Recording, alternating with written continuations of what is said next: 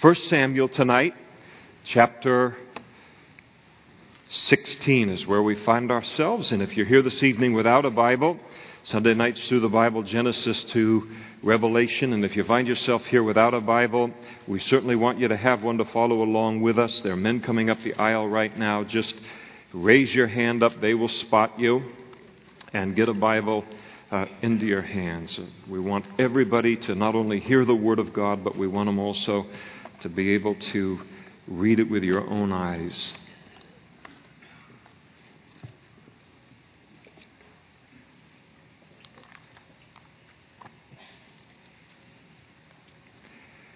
Now the Lord said to Samuel, How long will you mourn for Saul, seeing I have rejected him from reigning over Israel? It is amazing uh, the spirituality of Samuel. You would think that after all of the nonsense that he had watched uh, Saul do and all the potential of his life that he had just frittered away because of his willful disobedience to God's word and his unwillingness to take the importance of obedience seriously in his life, that he would have just said, I just want to wash my, don't ever bring that guy's name up again. I don't want to hear it the rest of my life. But the failure of Saul really, really broke Samuel's heart, and he's mourning for, for, uh, for Saul and the failure of Saul, the, what, he, what he saw in him, what he could have been. Again, Saul could have been one of the great heroes in Israel's history if he had just simply been obedient to what God called him to do. And so he mourns so long for Saul that the Lord finally comes in and interrupts him and tells him, That's enough. You're going to have to move on from this. You know, this is very, very real because the whole Bible is real, but this is a real uh, situation. You think about, think about uh, Samuel and all that he had uh, seen, all of the disappointment that he had seen in his Christian life. I mean, he's seen the failure of Eli, his mentor. He's seen the hypocrisy and all of Eli's sons who were priests. Um, he had to live with the hypocrisy and the covetousness and disrespect of his own sons toward the Lord. And he watches an entire nation turn their back on God and, and demand a human king as if they could have a better king than the King of Kings and the Lord of Lords that we've just sung about. You think about, and then he comes here with Saul and he sees the failure of Saul. And I'll tell you, for all you have to do is just walk with the Lord for a few years before you come to realize, you know, how few, I don't know how few in terms of percentages, but how few people begin the walk and then they walk it faithfully all the way to the end. And so often we can become discouraged by how many casualties there are on the left and on the right, and we look at it and it can begin to wipe us out. And what difference is my life making? And, and, uh, and, and all of these kind of things. And none of that is our issue. God comes to Samuel here and he says, Listen, in essence, Saul makes his choices. Saul has, does what he does. I've called you to be faithful to what I've called you to be faithful to, even if nobody else in the whole world is faithful to me. And so he needed this little rebuke from the Lord and this reminder. Now you leave that behind now. My plan is uninterrupted by the faithfulness or the lack of faithfulness by Saul. We will move on to what comes next, and this is what I want you to be in the middle of. And so he said to him, Fill your horn with oil and go. I am sending you to Jesse the Bethlehemite, for I have provided myself a king among his sons. And uh, so go to Bethlehem, the next king. I want you to anoint him with oil, a symbol of the Holy Spirit, and we're going to move on with the next king.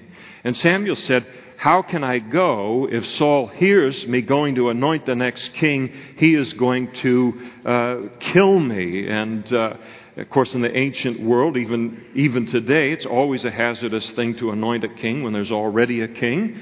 And especially when the king is as suspicious as Saul is, it would have been viewed as treason. And I think that I don't think that uh, Samuel is looking here supremely at, listen, if Saul finds out I'm going over to anoint the next king of Israel, he's going to kill me. Samuel has put his life at risk over and over again by confronting this madman Saul, eh, who is the king. But it doesn't make sense to Saul, uh, to, to Samuel, because if I go and anoint him king, and Saul finds out that I've anointed uh, David, he doesn't know it's going to be David, but anoint David of the family of Jesse. The first thing that this guy's going to do is he's going to go in and he's going to kill the whole family, and he's going to kill David. This is how paranoid and crazy he is at this point in time. So it doesn't look like it can it, it can add up and work, and so he's got some questions in his uh, his mind here. And so the Lord responds to him and says, Take a heifer with you and say, I have come to sacrifice to the Lord. Uh, let people know that's the reason you come to Bethlehem. Then invite Jesse to the sacrifice, and I'll show you what you shall do. You shall anoint for me the one that I name to you. Now, this creates a problem for some people because it looks like the Lord is telling Samuel to be deceptive if necessary, about the true intent of his uh, mission. And deception is something that the Lord doesn't uh, really operate in. And so uh, it looks like the Lord is saying, listen, go ahead, all right, I see the problem. I didn't see that. Boy, even I've got a blind spot. Thank you, Samuel, for pointing that out. You're right, they're going to go there, they'll kill the whole group of you. So let's. Um, Let's get you to take a heifer and go make a sacrifice there in Bethlehem uh, to me because everybody in the world knows that Saul doesn't have a spiritual bone in his body, and if he hears that you're going over to Bethlehem to offer a sacrifice, he will uh, offer up a collective yawn and won't even care about it. You won't even get his interest uh, at all. And so it, it looks like something like this might be happening, but that's not what's happening here. Even if this is kind of the way that the conversation went down, secrecy isn't always the same as deceit. Uh, one thing I never try, if I ever say it to you, you know that I correct myself. But one thing I never try to say to people is, well, to be completely honest with you. Because that intimates that with you I'm being completely honest. With everybody else I kind of lie. You know, man's got to do what he's got to do, you know. I mean, even the kingdom and stuff. This is a bad place, this fallen world. So I try never to say to be, you know, to be completely honest with you, but I do say oftentimes to people, well, to be completely open with you. There's a difference between honesty and openness. We're called as Christians to always be honest with everyone. But we don't have to necessarily be completely open to everyone. We don't tell everyone everything we know about every situation. And so it isn't deceitful to just reveal what needs to be revealed as necessary to the person that we're, we're talking to. And uh, so, the, you know, here is uh, God wasn't telling Samuel to lie about his intentions there in, in Bethlehem. He really uh, did offer a sacrifice there, but the anointing of the new king was to be a secret affair. It wasn't to be made public for a long time. And so all of that kind of thing adds up. Now, the way that I like to read this is I like to view Samuel's question in verse 2 as an interruption of what God was telling him which then God continues in uh, verse 3. And then the whole thing flows very nicely. You notice where the Lord says in verse 1 For I've provided myself a king among his sons. If Samuel had never interrupted him, the Lord would have then said, Take a heifer with you and say, I have come to sacrifice to the Lord. Invite Jesse to the sacrifice. I'll show you what you shall do, and you shall anoint from me the one that I name to you. And so here you have an interruption that interrupts the flow. God patiently waits for him to finish his question and then just uh, finishes saying what he intended to say all along. God is not afraid of the power of Saul. He could take Saul out in a second, he can take anybody out in a second, and the time would come when it would serve his purposes to allow uh, Saul to die. So he wasn't afraid of Saul in the situation. So Samuel did what the Lord said to him. He went to Bethlehem. And the elders of the town trembled when he came and said, Do you come peaceably? How many of you are like this? Don't shout out or raise your hand. We'll do this in the privacy of our heart. How many of you, when you hear somebody, that somebody wants to meet with you and they're kind of in a supervisor position, you think the worst and work your way back? Okay, what's the world's worst thing that he could be wanting to talk to me about, she could want to be talking to me about? Then you'll begin to work your way back. Apparently, Samuel did not go to Bethlehem very often. So, this was weird. What have we done wrong? Takes me all the way back to Irene M. Snow school, elementary school in Napa, California. Mr. Templeton, the principal. My good friend, Mr. Templeton, the principal, who I saw regularly, and then Mr. Laughlin, who I saw regularly in junior high. I'd become a little bit better at deceit by high school and was able to escape those kind of, of uh, appointments. And so here they are, they think the worst, and you've all heard, I'm sure, the pessimist uh, motto Blessed are those who expect nothing, for they shall not be disappointed. So they just think the worst here and, and, uh, and, and ask him the question Have you come peaceably, or are you going to hammer us? And he said, Peaceably, I've come to sacrifice to the Lord. Sanctify yourself and come with me to the sacrifice. And then he consecrated David and his sons and invited them to the sacrifice. And so it was when they came that he looked at Eliab, who was the oldest of Jesse's sons, because he's thinking one of these guys is going to be the king. I've got all this oil that's a, physical symbol of the Holy Spirit that's going to be poured out on him by God as the king. And uh, so Eliab comes by, and, and Saul takes, uh, Samuel takes one look at him and says, Surely the Lord's anointed is before him.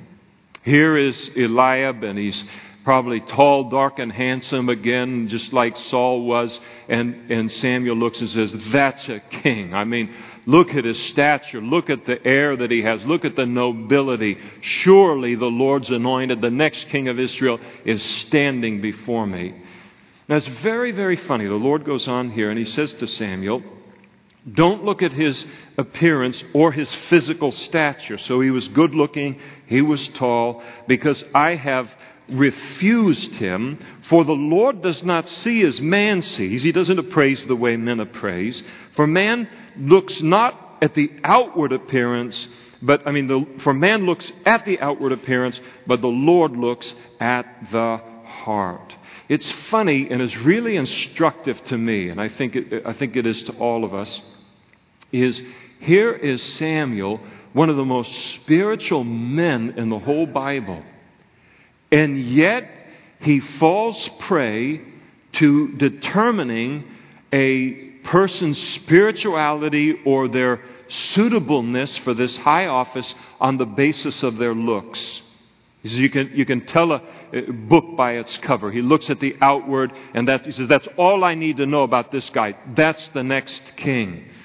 You would think that after having already been through this thing with Saul, who is head and shoulders taller than everyone else. We're told he's the most handsome man in all of, of Israel. He would have looked and said, Oh no, not another one of these. We've already been there, done that. Let's find a spiritual person, someone we, know who is really a spiritual person. Let's not go on the basis of looks. But he doesn't do it. You know what that tells me? I don't speak for you, but I speak for myself. It tells me that that tendency to judge on the basis of the outward appearance and come to very uh, deep conclusions that we should never come to on the ba- uh, about another person on the basis of the outward, that this is something that even the most spiritual of us are prone to, and we have to be careful of it. And God rebukes him. I mean, we live in a culture that is very surface, where we look and think we, we think we know something about somebody on the basis of the car they drive or the clothes that they wear, or their annual income, or um, how they present themselves, or their ability to speak, all of these things.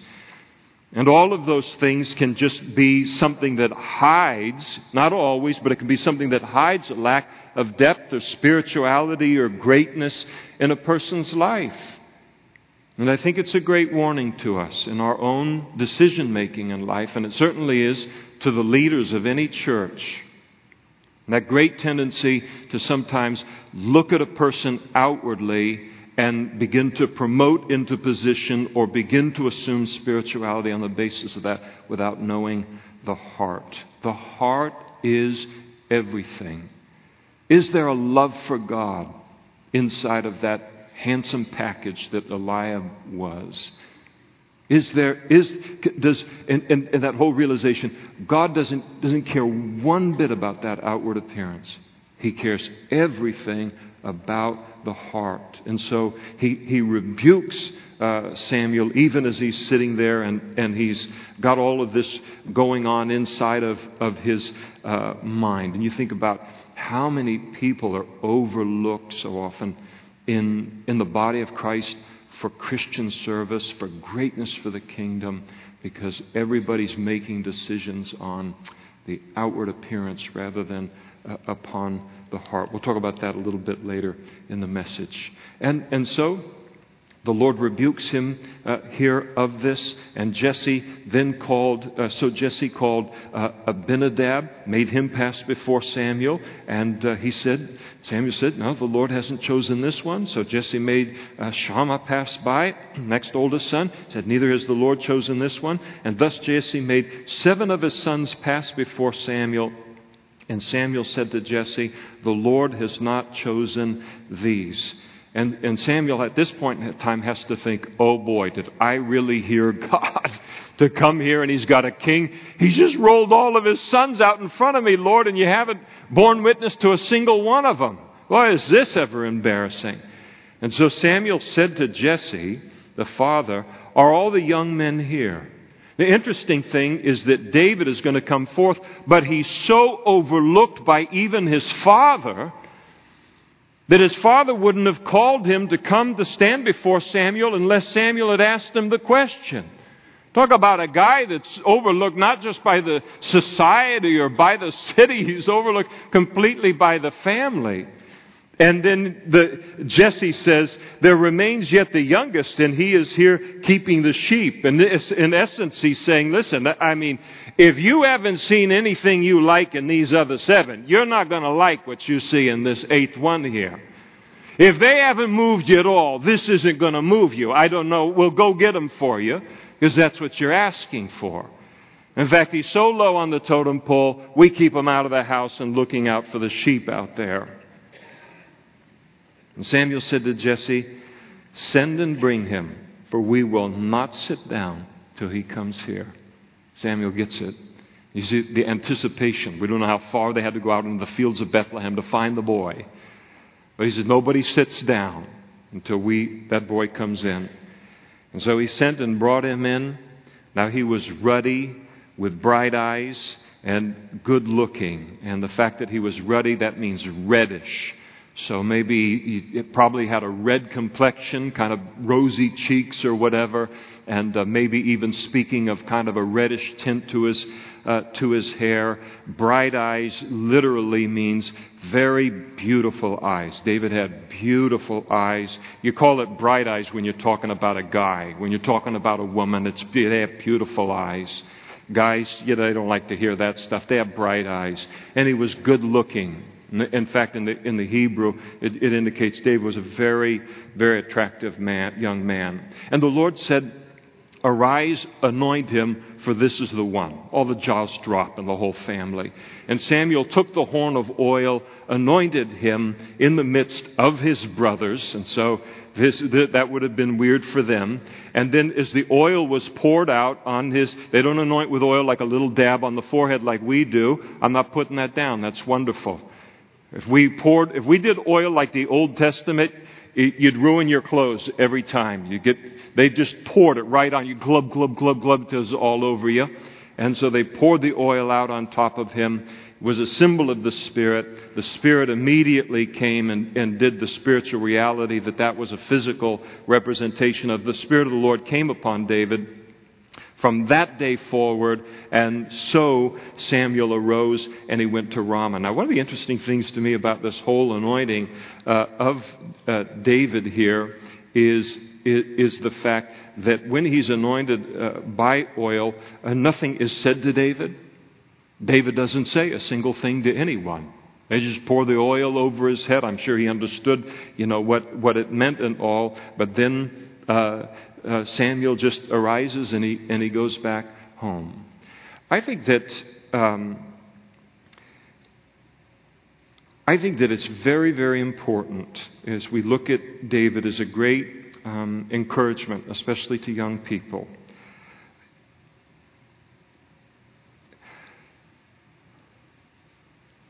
Depending on, obviously, he's, a very, he's very overlooked even within his family. And overlooked by, underestimated, overlooked by everyone but God. And here he is just doing the most, you know, menial task within the family and all, and yet God knew where he was the whole time. God knew his heart. I don't know how many people lived in Israel at that time. But God knew the inside and out of everyone, and there was a boy that loved to sing songs to him while he herded the sheep, sheep out in, in the field.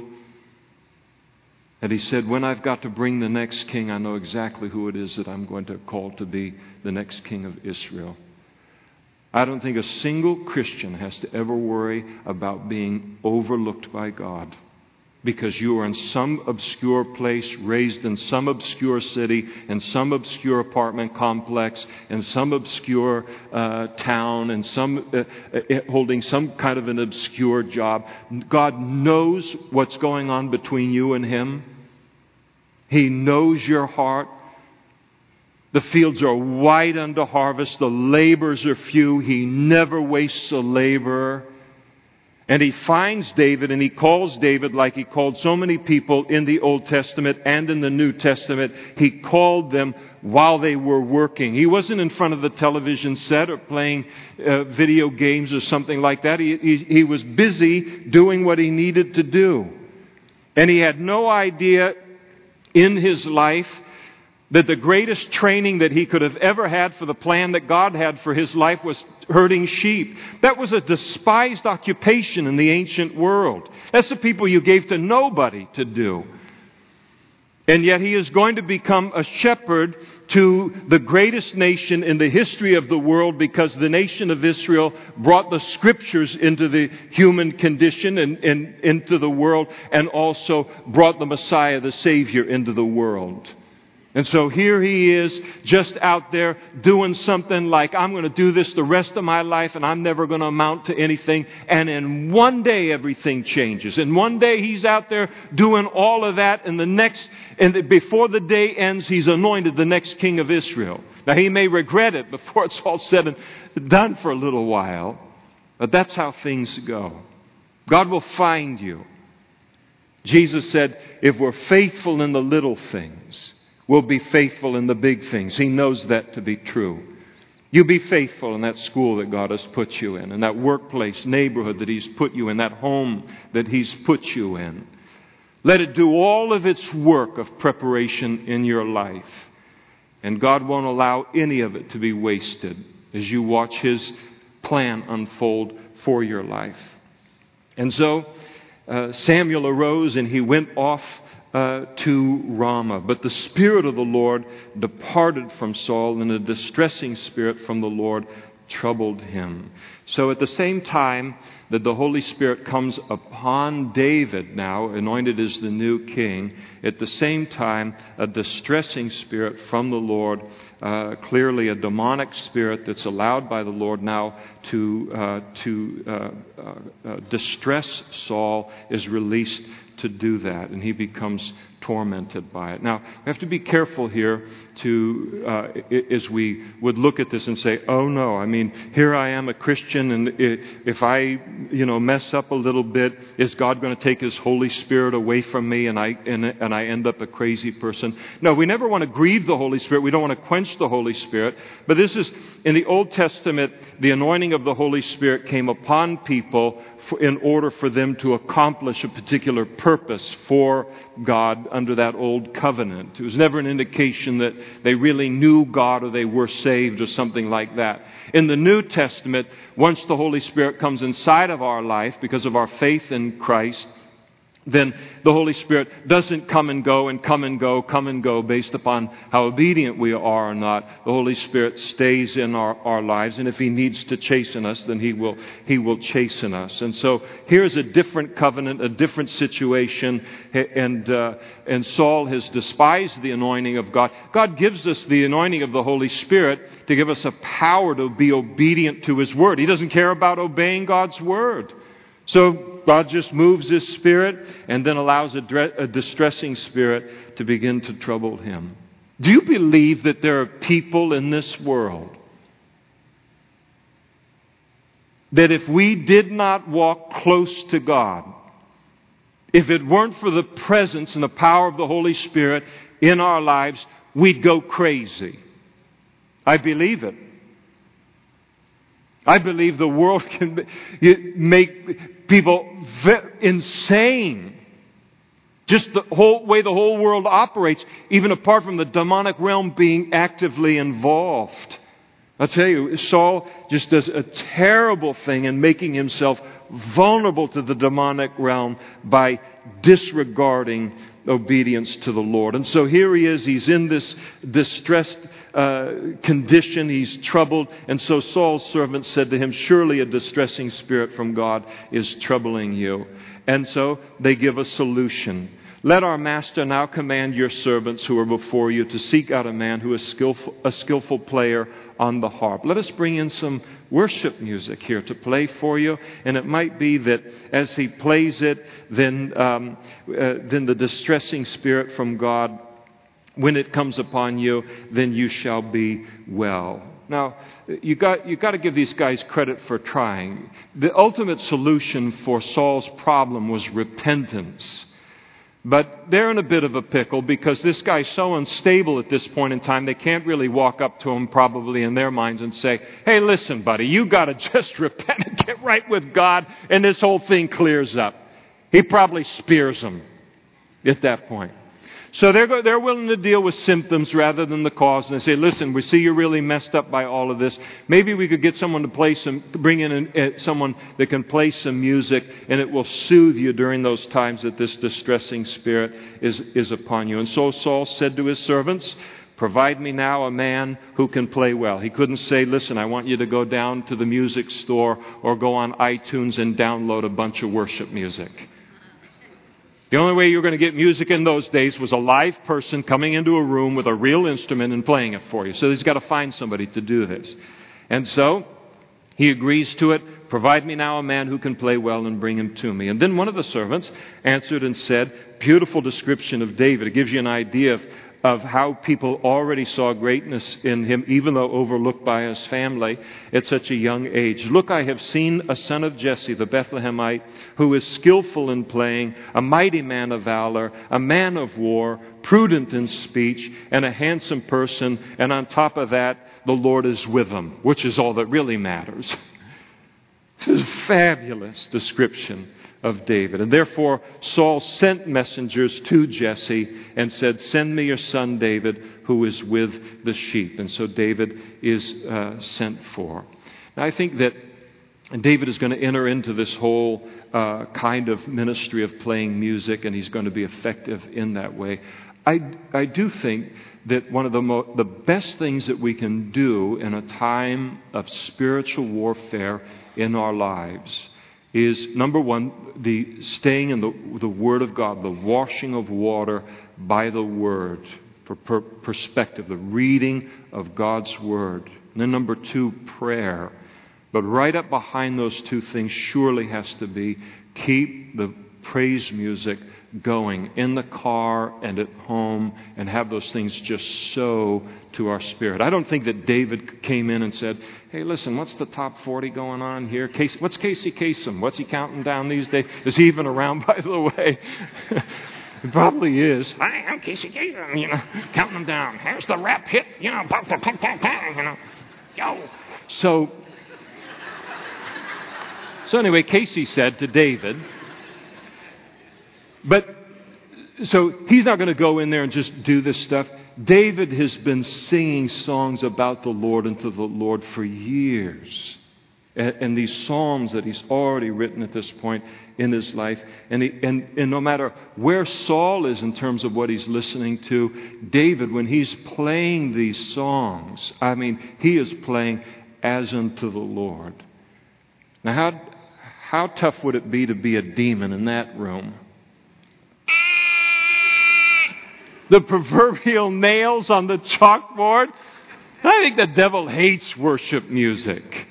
And uh, so clearly, this whole playing of the, of the worship here, it, it was uh, offensive to the demonic realm. It brought relief, and it also was an edifying influence upon Saul. And so he was sent for, uh, send me your son David. He's the king. He can just demand it, uh, who is with the sheep. And Jesse took a, a donkey loaded with bread, a skin of wine, and a young goat.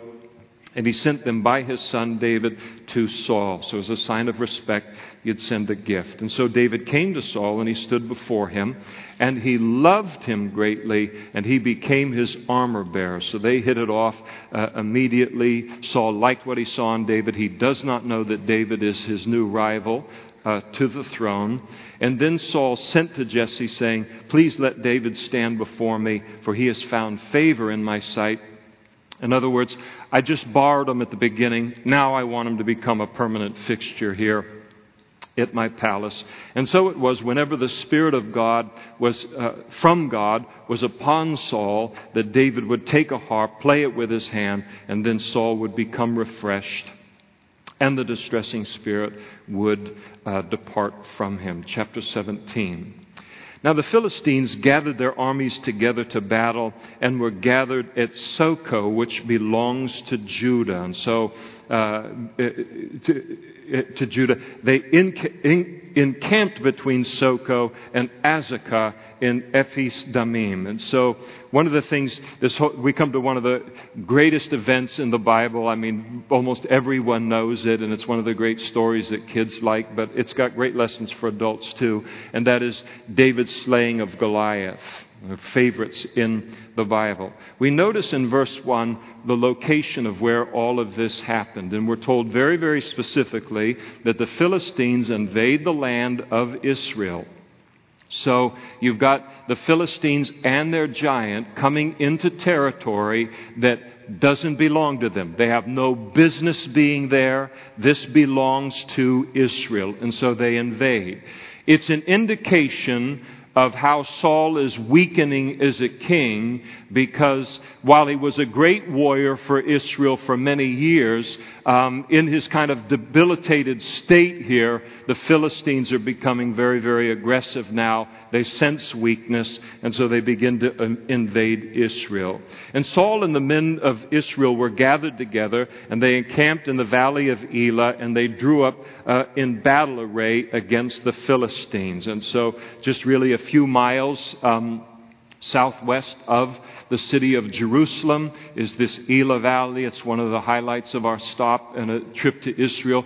Very beautiful valley, and on either side of the valley are kind of high points. Uh, we wouldn't call them mountains; they'd be kind of hills for us. And uh, there was an Philistine army was on one uh, hill, and then the children of Israel over on another uh, area of high ground. This great valley lying between them, and then right down the valley was a wadi. Is to this day uh, a dry stream bed, except when it's flowing with winter rain, full of smooth stones. Just perfect for.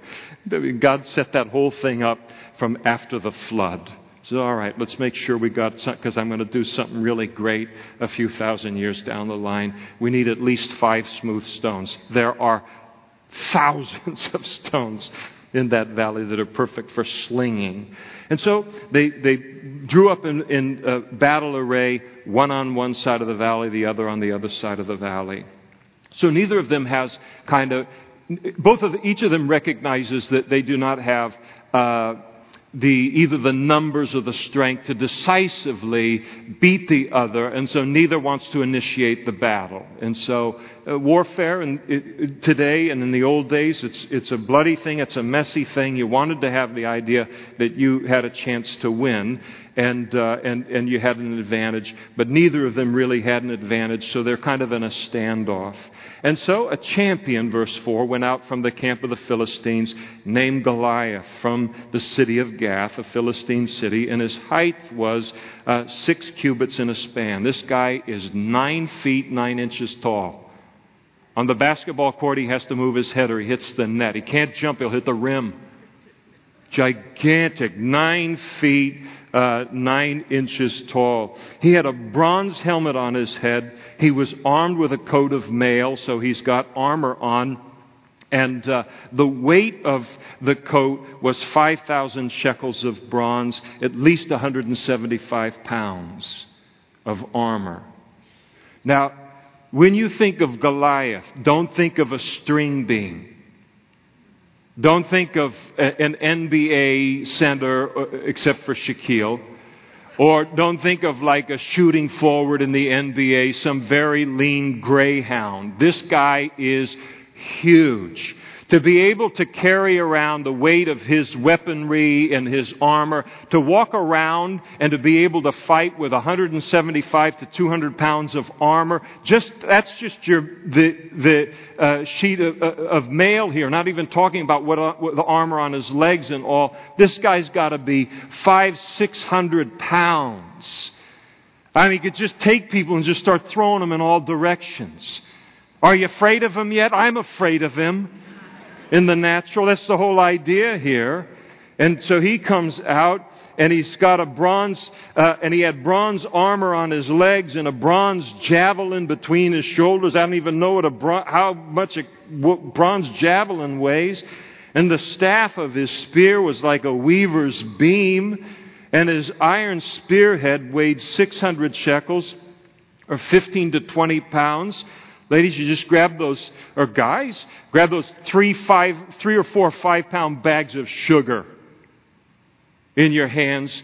And that, that was the head on the spear that he could throw only God knows how far. Or just go find a turkey that weighs uh, 20 pounds in the spirit of, of uh, this part of the year. So this guy is not only big, he is buff. I mean, he is strong, and he had a shield there that went before him. So when this guy comes out, and, he, and we're going to find out he comes out every morning and every night for 40 days. He comes out in that morning sun, he comes out in that late afternoon sun, and when the children of Israel look at him, he looks like a 10 foot wall of fire. Okay, I'm frightened now. As if it couldn't be worse, he talks. And then he stood and he cried out to the armies of Israel. So he's taunting them. And he said, Why have you come out to line up for battle? Am I not a Philistine, and you the servants of Saul? Choose a man for yourselves and let him come out to me. And if he's able to fight with me and kill me, then we will be your servants. But if I prevail against him and kill him, then you shall be our servants and serve us. Well, that's a little one sided. I mean, these are the offers that you make when you have a 10 foot giant who is very seasoned in war. It wasn't uncommon in the ancient world, again, warfare being mostly hand to hand combat and, and very, very messy uh, affair, that uh, there would be a representative of each of two armies that would come out, fight with one another, and the winner of that one on one battle would then be determined, would, would then be uh, considered the, the, the victor of, of the battle instead of fighting the battle. And so these are the, the kind of terms that he offers. And then the Philistines said, I defy the armies of Israel this day Give me a man that we may fight together. You bunch of chickens, you yellow bellies. Okay, I'm reading a little bit into it, but what you got going on here is just pure trash talking psychological warfare. Probably has a degree in psychology. Now, you, you watch, sometimes you watch the fights on TV or something like that, the boxing things, and they're just looking at each other, you know, the whole deal, and, every, and they got the, the weigh in and the whole thing, and everybody's trying to psych each other out. Well, they did the same thing in battle, too. So this is a psych job. He's trying to intimidate the children of Israel, but he really is, he is humiliating the men. If you got a man over there, send him on out so that I can have somebody to fight. Well, the effect had the effect that he, he suspected that it would have. In verse 11, when Saul and all Israel heard these words uh, of the Philistine, they were dismayed and greatly afraid. That word dismayed is an interesting one in the Hebrew. It means to be broken mentally, it means to be completely disabled. They looked at this giant out there and, and who he was, what he was, his armor, his weapons, and it just broke them mentally. Nobody could even think in their mind that we could ever defeat this giant or that anyone in their right mind would go out to fight that giant.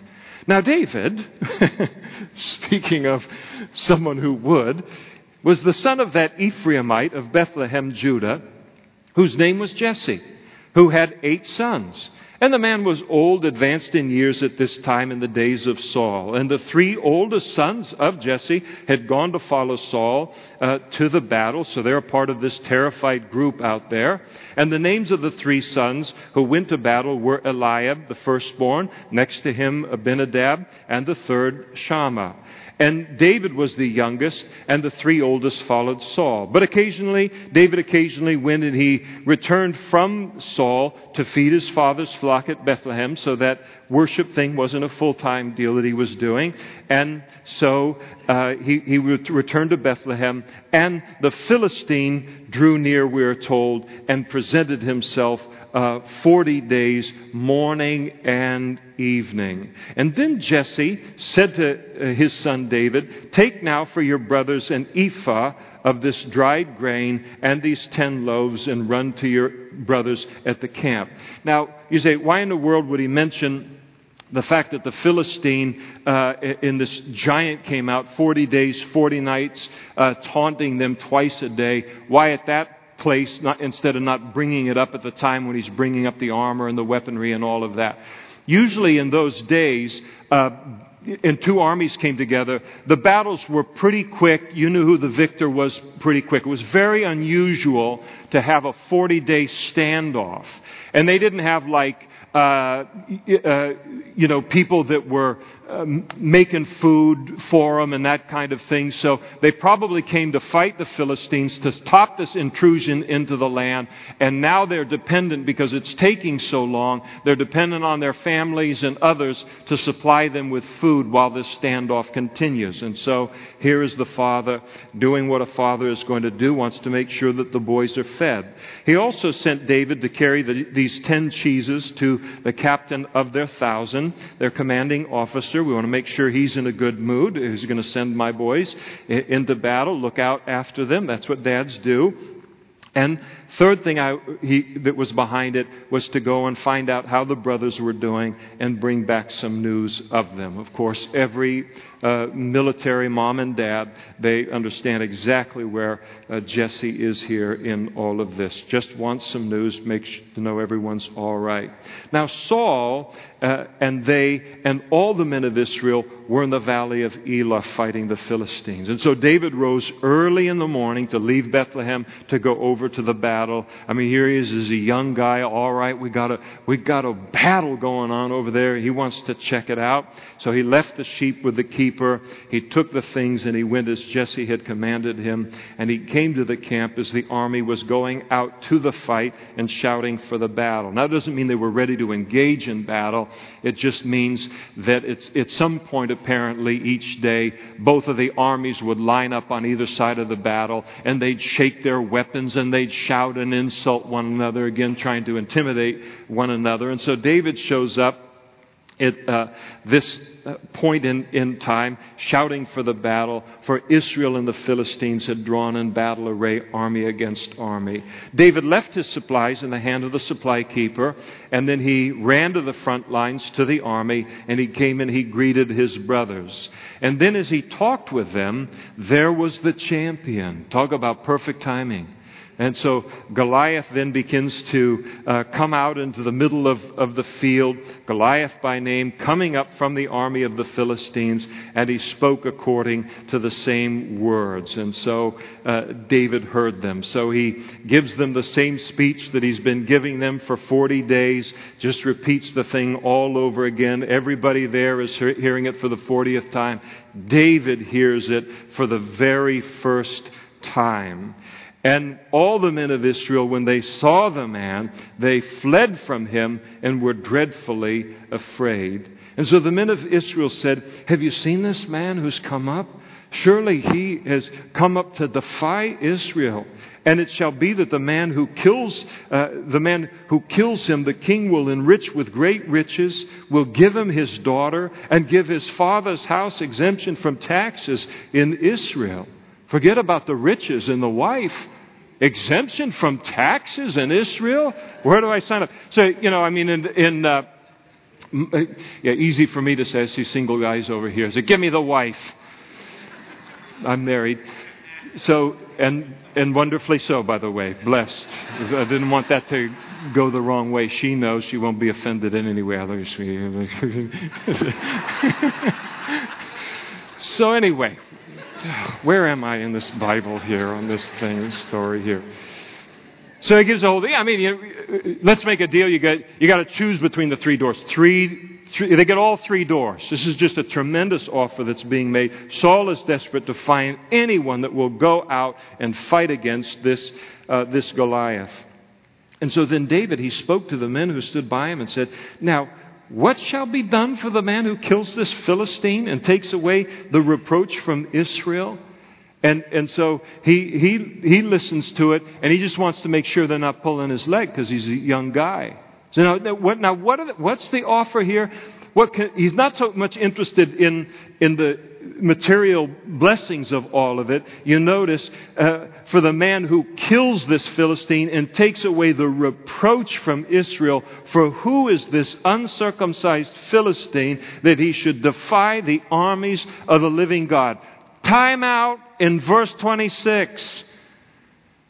Something new has entered into the camp of Israel that hasn't been there for 40 days and 40 nights. It is the first mention of God in the entire uh, event that's unfolding here. David is the first one to come on the scene and make uh, mention of the Lord. He's the first one who doesn't feel uh, uh, fear related to what's happening here. When he heard, saw that giant come out, he heard what that giant said. This was an affront to him. This was an insult to him. This was a shame to him for the nation of Israel. That this guy He's a defier. He is a blasphemer. He is an uncircumcised Philistine. He has no covenant with God, and he comes out for 40 days and 40 nights and says this stuff in front of God and everyone. It incensed him. All right, we've got a new person on the scene. He's just a kid. You take faith where you can find it. And so he comes on, and he is clearly upset by all of this. The interesting how when he speaks of the Lord here, he refers to him as the living God. That tells me something important about David. I don't know what David knew and didn't know about the Lord. He knew a lot about the Lord. We'll see in just a minute. But one thing he knew about his God is he knew his God was alive. And when you know your God is alive, that produces a, a certain quality of life you process life in a different way than when you just kind of believe some things, but you don't know that He's alive. David knew He was alive. He had a long history with God out in those fields with those sheep, singing praises to the Lord, composing songs to the Lord. So he looks at this thing and says, This scene that I'm looking at right now, this does not add up for people who have a God that's alive. So he's incensed by, by the whole deal. that, that is going on mentions the Lord uh, for the very first time. And so Eli, uh, the people answered him in this manner, saying, This is what's going to be done for the man who kills him. They repeat the three things that would be uh, given to him. Now, Eliab, his oldest brother, heard uh, when he spoke to the men, and Eliab, he was angry against David, and he said, Why did you come down here? And with whom have you left those few sheep in the wilderness? I know your pride and the insolence of your heart, for you've come down to see the battle. David, you're not a soldier. You don't know anything about soldiering.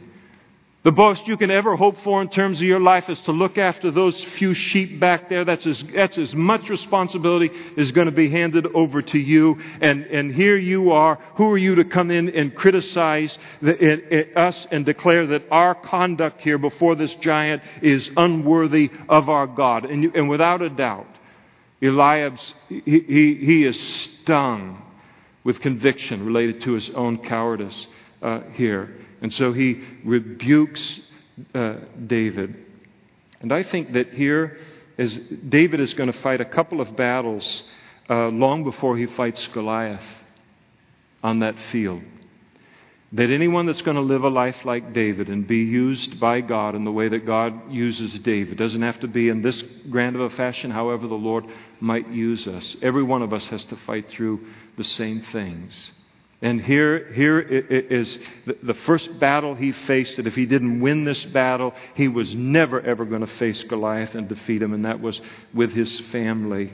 They did not see David and see in him what God saw in David, so they esteemed him lightly. Who are you? Who do you think you're going to be? What do you think that you're going to be?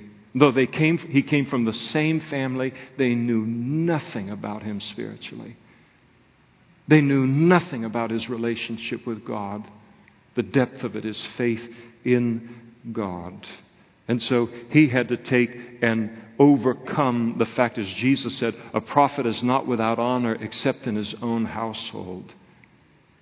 And sometimes a family can put severe limits in the thinking of a child in terms of how God is going to use them, can mock their step of faith that they're taking, the vision that they have for God, the passion that they have for God. And you've got to bust through that and obey God and not allow other people, even family members, to put limitations on what God might do through you and will do through you. And then David said, What have I done now? Now remember, he's the youngest of eight sons. He probably said that just about every day. What have I done now? What have I done now? So he just says it once again. He said, What, what have I done now? Is there not a cause? He declares himself innocent of the charges. My, what I am declaring here and what I am saying here is based in reality what we've all just seen. Don't, don't charge me with cowardice it, it, or with uh, not knowing what I'm talking about and sending me home. Uh, th- this, is, uh, this is how this, all of this should have been met. And then he turned from him toward another. He then begins to speak to all the soldiers that are around him, and he said the same thing. And these people answered him as the first ones did. Now, when the words which David spoke were heard, they reported them to Saul, and Saul sent for him. Hey, we got somebody out here. Uh, he's a little short, a little shrimpy guy, you know, with a red complexion and kind of auburn hair and stuff. But I mean, uh, we're at 40 days now. You might want to give him a look. So Saul sends for him to come. And David said to Saul, now, just listen to this. I mean, you just, if you were a fly on the wall, but here we got it's better, it's in the Bible. David said to Saul, walks into the king of Israel, Let no man's heart fail him because of this giant. Your servant will go and fight with this Philistine. How beautiful is that? This is beautiful faith. And it's even more beautiful when it comes from youth.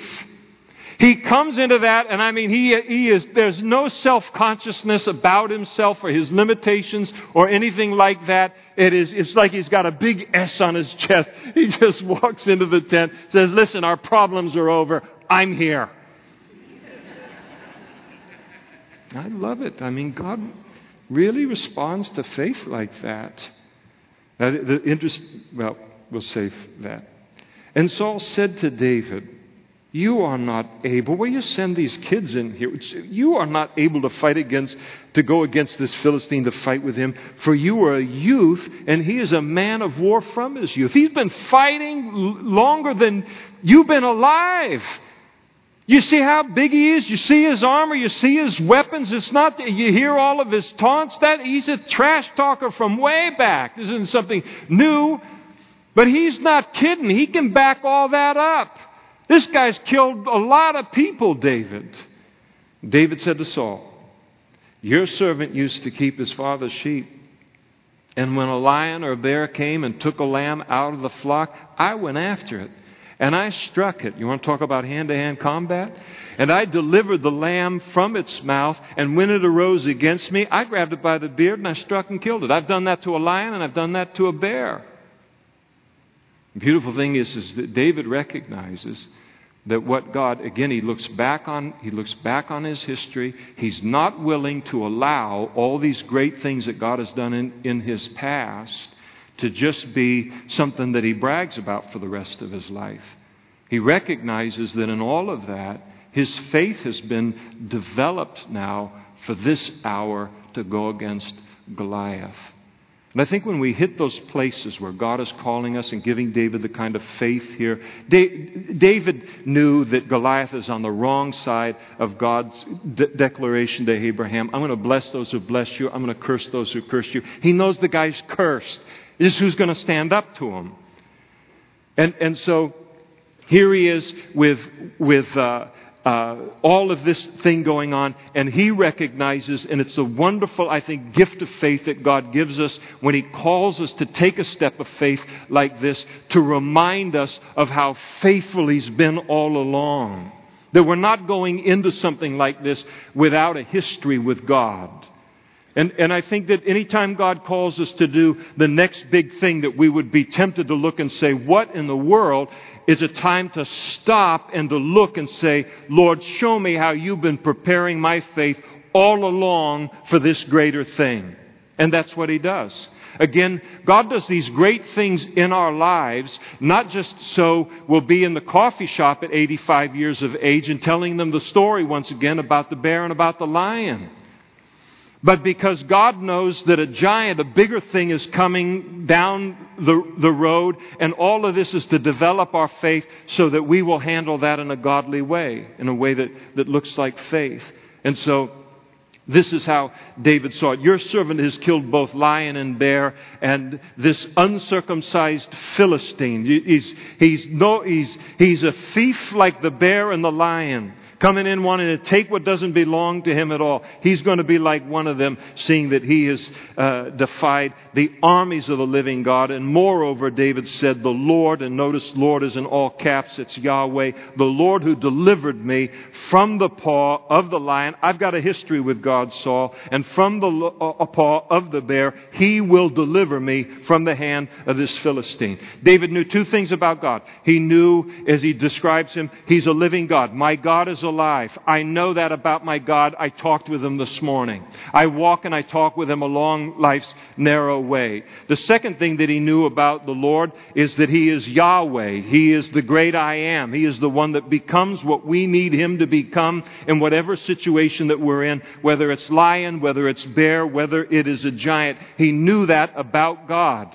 I know I have a history with him. I have to walk into the situation he calls me to walk into, and he will be whatever I need him to be in that situation. That's the source of his faith, is, is, is he's uh, uh, looking at, at, at Goliath. God will do to this guy that's trying to take what doesn't belong to him what he's done with a lion and bear. Saul said to David, Go and the Lord be with you. He got some God talk out of Saul. Faith is contagious. Fear is contagious, but faith is contagious too. And David comes on, and now he's got, he's got Saul talking about the Lord is the great I am. And so Saul clothed David with his armor, and uh, apparently Saul didn't want to go out to battle, but he wanted his armor out there. And so he put a bronze helmet on his head, and so he clothed him with a coat of mail, and uh, David fastened his sword on to his armor. He tried to walk, but he had not tested him. You ever see those pictures like a Norman Rockwell thing or something, and you got this boy trying on his dad's suit? Those pants are all over. The coat goes down to his ankles and all. This is what David looks like. Saul's a giant in his own right, six foot six anyway, maybe taller, six foot nine. And so this, this armor on this younger man, or this young, and he's a young man, probably, you know, 15, 16 years old anyway. And uh, so uh, here, here he, he puts it on. He can't even walk. And so he said to Saul, I can't walk with these, for I haven't tested them. And so David, he took them off. And it's one of the great ministry lessons in all of the Bible and, and that is when God calls you and I to do whatever He calls you and I to do, we need to be ourselves. We need to fight with the weapons that He's given us to fight with, the weapons that we've gained a confidence in because of our history with God. And none of us can ever be successful in battle, even in spiritual battle, wearing somebody else's armor. And there's always that great tendency to take and, and for those in positions of authority and leadership, and sometimes we're willing to do it to ourselves, to want to wear somebody else's armor. And it never, ever works.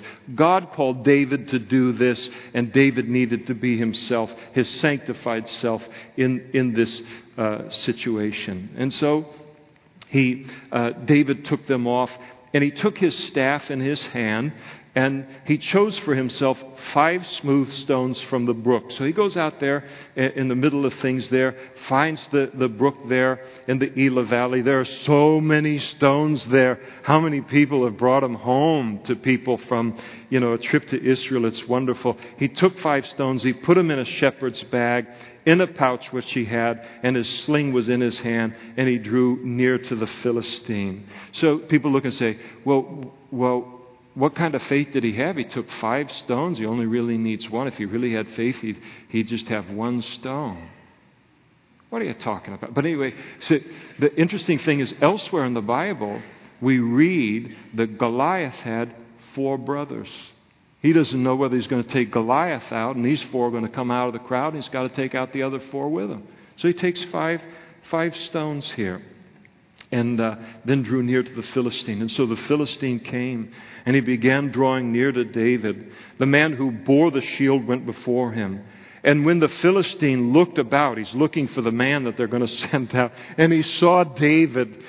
And this really bugged him. He disdained him because he's only a youth, ruddy and good looking. What are you sending choir boys out here to fight me? I mean, it was really an offense. This guy's proud. Come on, give me a big guy to kill. Ah, you know. So the Philistine, he's a, again, he's a trash talker, and he said to David, Am I a dog that you come to me with sticks? And so David's probably got his shepherd's stick and all, and, and he said, Are you going to come out here and club me like a little dog? And the Philistine cursed David by his gods. And the Philistine said to David, Come to me, and I'll give your flesh to the birds of the air and the beasts of the field. And uh, again, trying to psych David out. And then David said to the Philistine, You come to me with a sword and with a spear and a javelin, and nobody can miss the size of them, by the way. But I come to you in the name of the Lord of hosts the God of the armies of Israel, whom you have defied.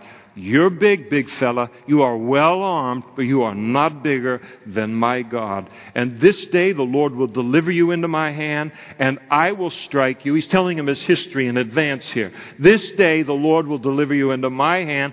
I will strike you, I will take your head from you, and this day I'll give the carcasses of the entire camp of the Philistines to the birds of the air and the wild beasts of the earth, that all the earth may know that I am there as uh, that there is a God in Israel, then all this assembly shall know that the Lord does not save with the sword and spear, for the battle is the Lord's, and he will give you into our hands.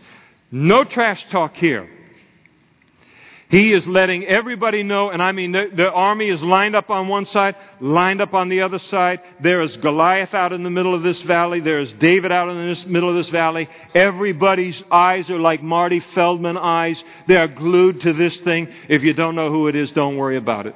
But big old eyes. They're listening to everything that's being said here. And what David does comes out and he just pronounces and, and just uh, declares praise to the greatness of his God so that when God does what he does, the whole world is going to know that the Lord has done it. And so it was, so it was after hearing this, this really apparently upset the Philistine Goliath. And he arose, all right, I'm going to take your head off, you kid. And he came and he drew near to meet Goliath. All right, let's go at it. And then he saw something he'd probably never seen in his whole life, and that is to see somebody run toward him. David hurried and he ran toward the army to meet the Philistine. He comes running at Goliath. And David put his hand in his bag, took out a stone, put it into his sling, and he slung it like that and it struck the Philistine in his forehead, so that the stone sank into his forehead and he fell on his face to the ground. He didn't have any armor right there. There isn't enough armor in the world to protect you when, when God's going to take you out like that. So that, that thing, and he never even saw it coming. I mean, he thinks he's going to get clubbed by a stick. David hurls this stone. He hears, is that a, do you hear a whistling in the, in the air? It gets hit, and then it tells us right, he fell over on his face to the earth. That would hurt, except he was already dead. Yeah, I mean, just this gigantic thump as he hits the ground. Five, six hundred pounds. Boom, he hits the earth. And so David prevailed. Oh, the there's no battle. The battle was over in a moment. And David prevailed over the Philistine with a sling and a stone, and he struck the Philistine and killed him. But there was no sword in, David, in, in the hand of David. And therefore David ran, and he stood over the Philistine, took Goliath's sword, drew it out of his, uh, its sheath, never even got it out of the, the sheath, and he killed him and he cut off his head with it. Now, I, I remember teaching on this uh, years ago, and I said, man, that's a guy I could follow into battle. I like David a lot. I like strong leaders. And if you're going to go into battle, I, you know, I, I would, that, in any area of life, I would want to follow strong leadership into a life and death uh, situation. Somebody, somebody wrote me a letter and said, What kind of movies are you watching that would cause you to enjoy this kind of thing. I enjoy this kind of thing. It's right there in the Bible. Now, why'd he cut his head off? Because he hits this guy with a stone, but the armies are way on either side of all of this. They see Goliath fall, but they don't know that he's dead yet. When David raised his head and held it up real high for everyone, it was a confirmation of a kill. And so everybody knew now, and the Philistines, now is their opportunity for Marty Feldman eyes.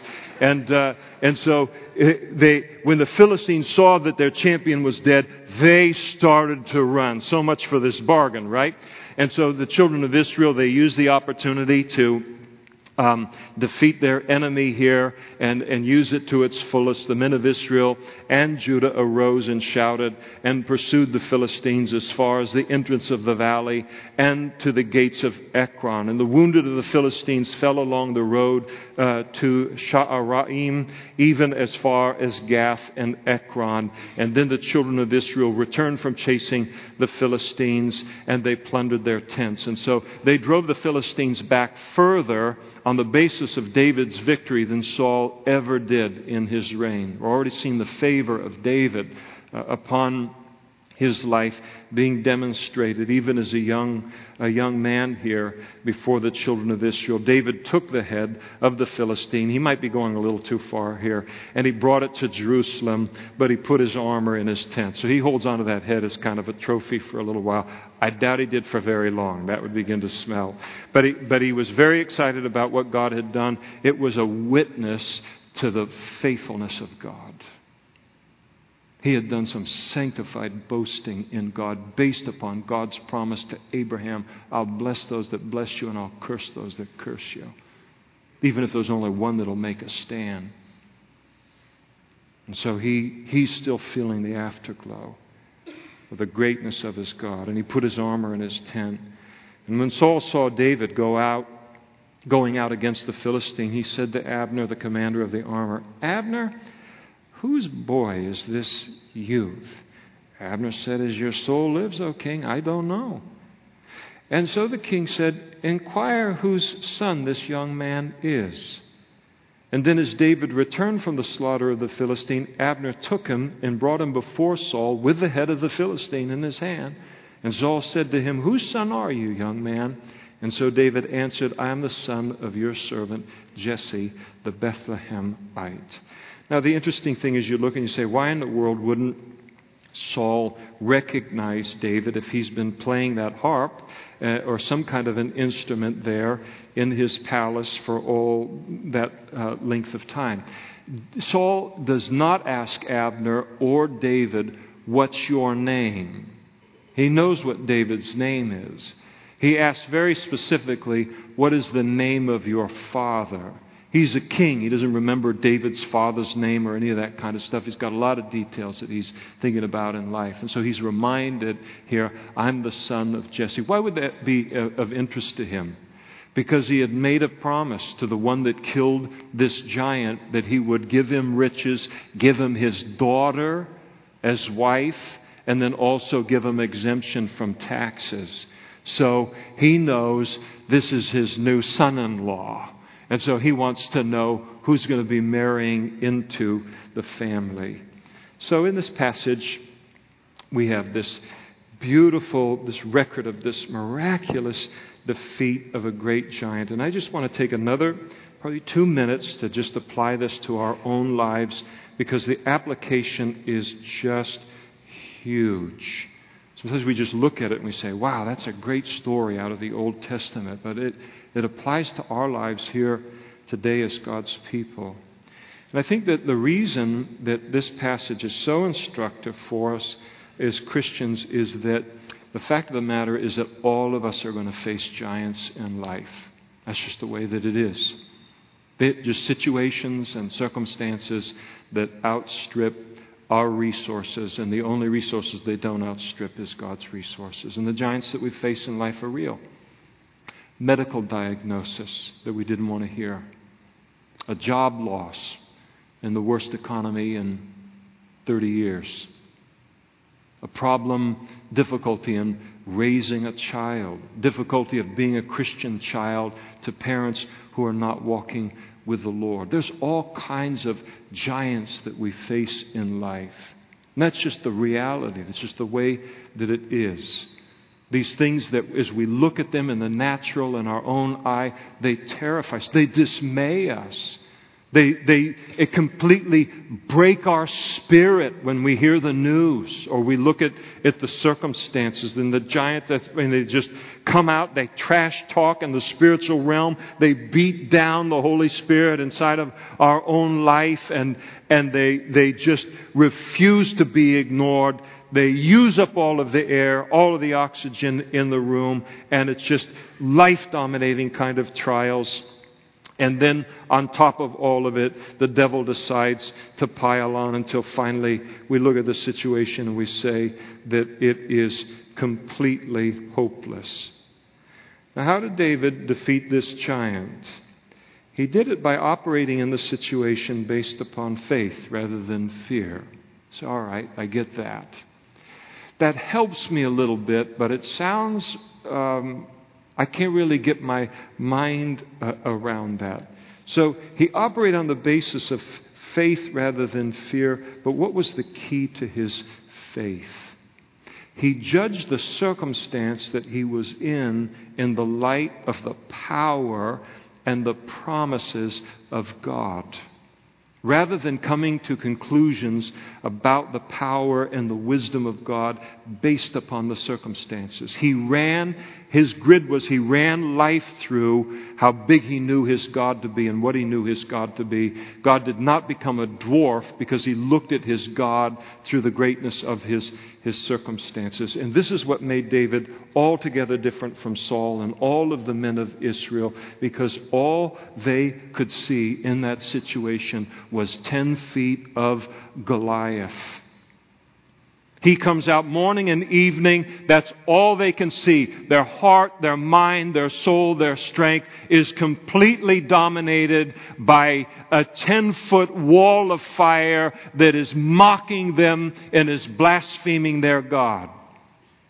David comes onto the same scene and he looks above the nine plus feet to the God who fills all of the universe, that reigns over everything.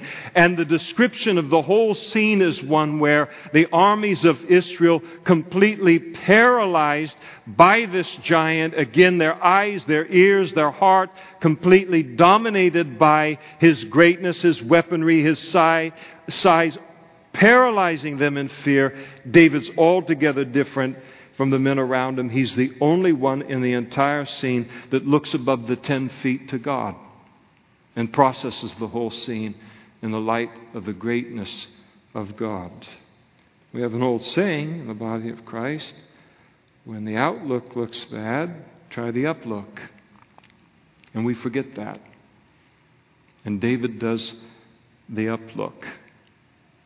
One of the most beautiful things, and Jesus, of course, has done so many beautiful things, but one of the most beautiful things that Jesus has done to keep us from being dominated by these kind of giants as, as Christians, he did when his disciples came to him and said, Jesus, would you teach us how to pray?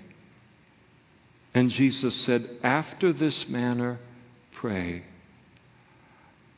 Our Father which art in heaven, hallowed be thy name. In the prayer that Jesus has given us to model our prayer life after on a daily basis, the very first line of it lifts our gaze and our attention off of the greatness and difficulty of the circumstances that we are in, lifts it above that 10 feet and lifts it to God Almighty who is over all. I happen to use that prayer as a model for my daily prayer life. I tell you, after all of these years, to this day, in, in the morning when I say, Our Father which art in heaven, immediately there's this gigantic relief that comes over me. It physically impacts me. It mentally impacts me. It emotionally impacts me. It spiritually impacts me because now I am processing life in the light of the greatness of God rather than being driven and dominated by the circumstances of this world. No one is the same before praying that line to God if I'm current and connected with God when I'm praying it as we uh, that we are we're, no one's the same after as they were before they prayed it. And the Lord knew that we're going to face these kind of giants and circumstances and that we would on a daily basis and we would need this daily reminder of the greatness of our God. And so where did his faith come from? It came from his head being lifted up above the circumstances to the greatness of his God. And Jesus has laid the same thing out for that to be a daily reality in each uh, and every one of our lives. That's what develops faith in our lives. That's a practical lesson to take away from the passage. Let's stand together and we'll pray.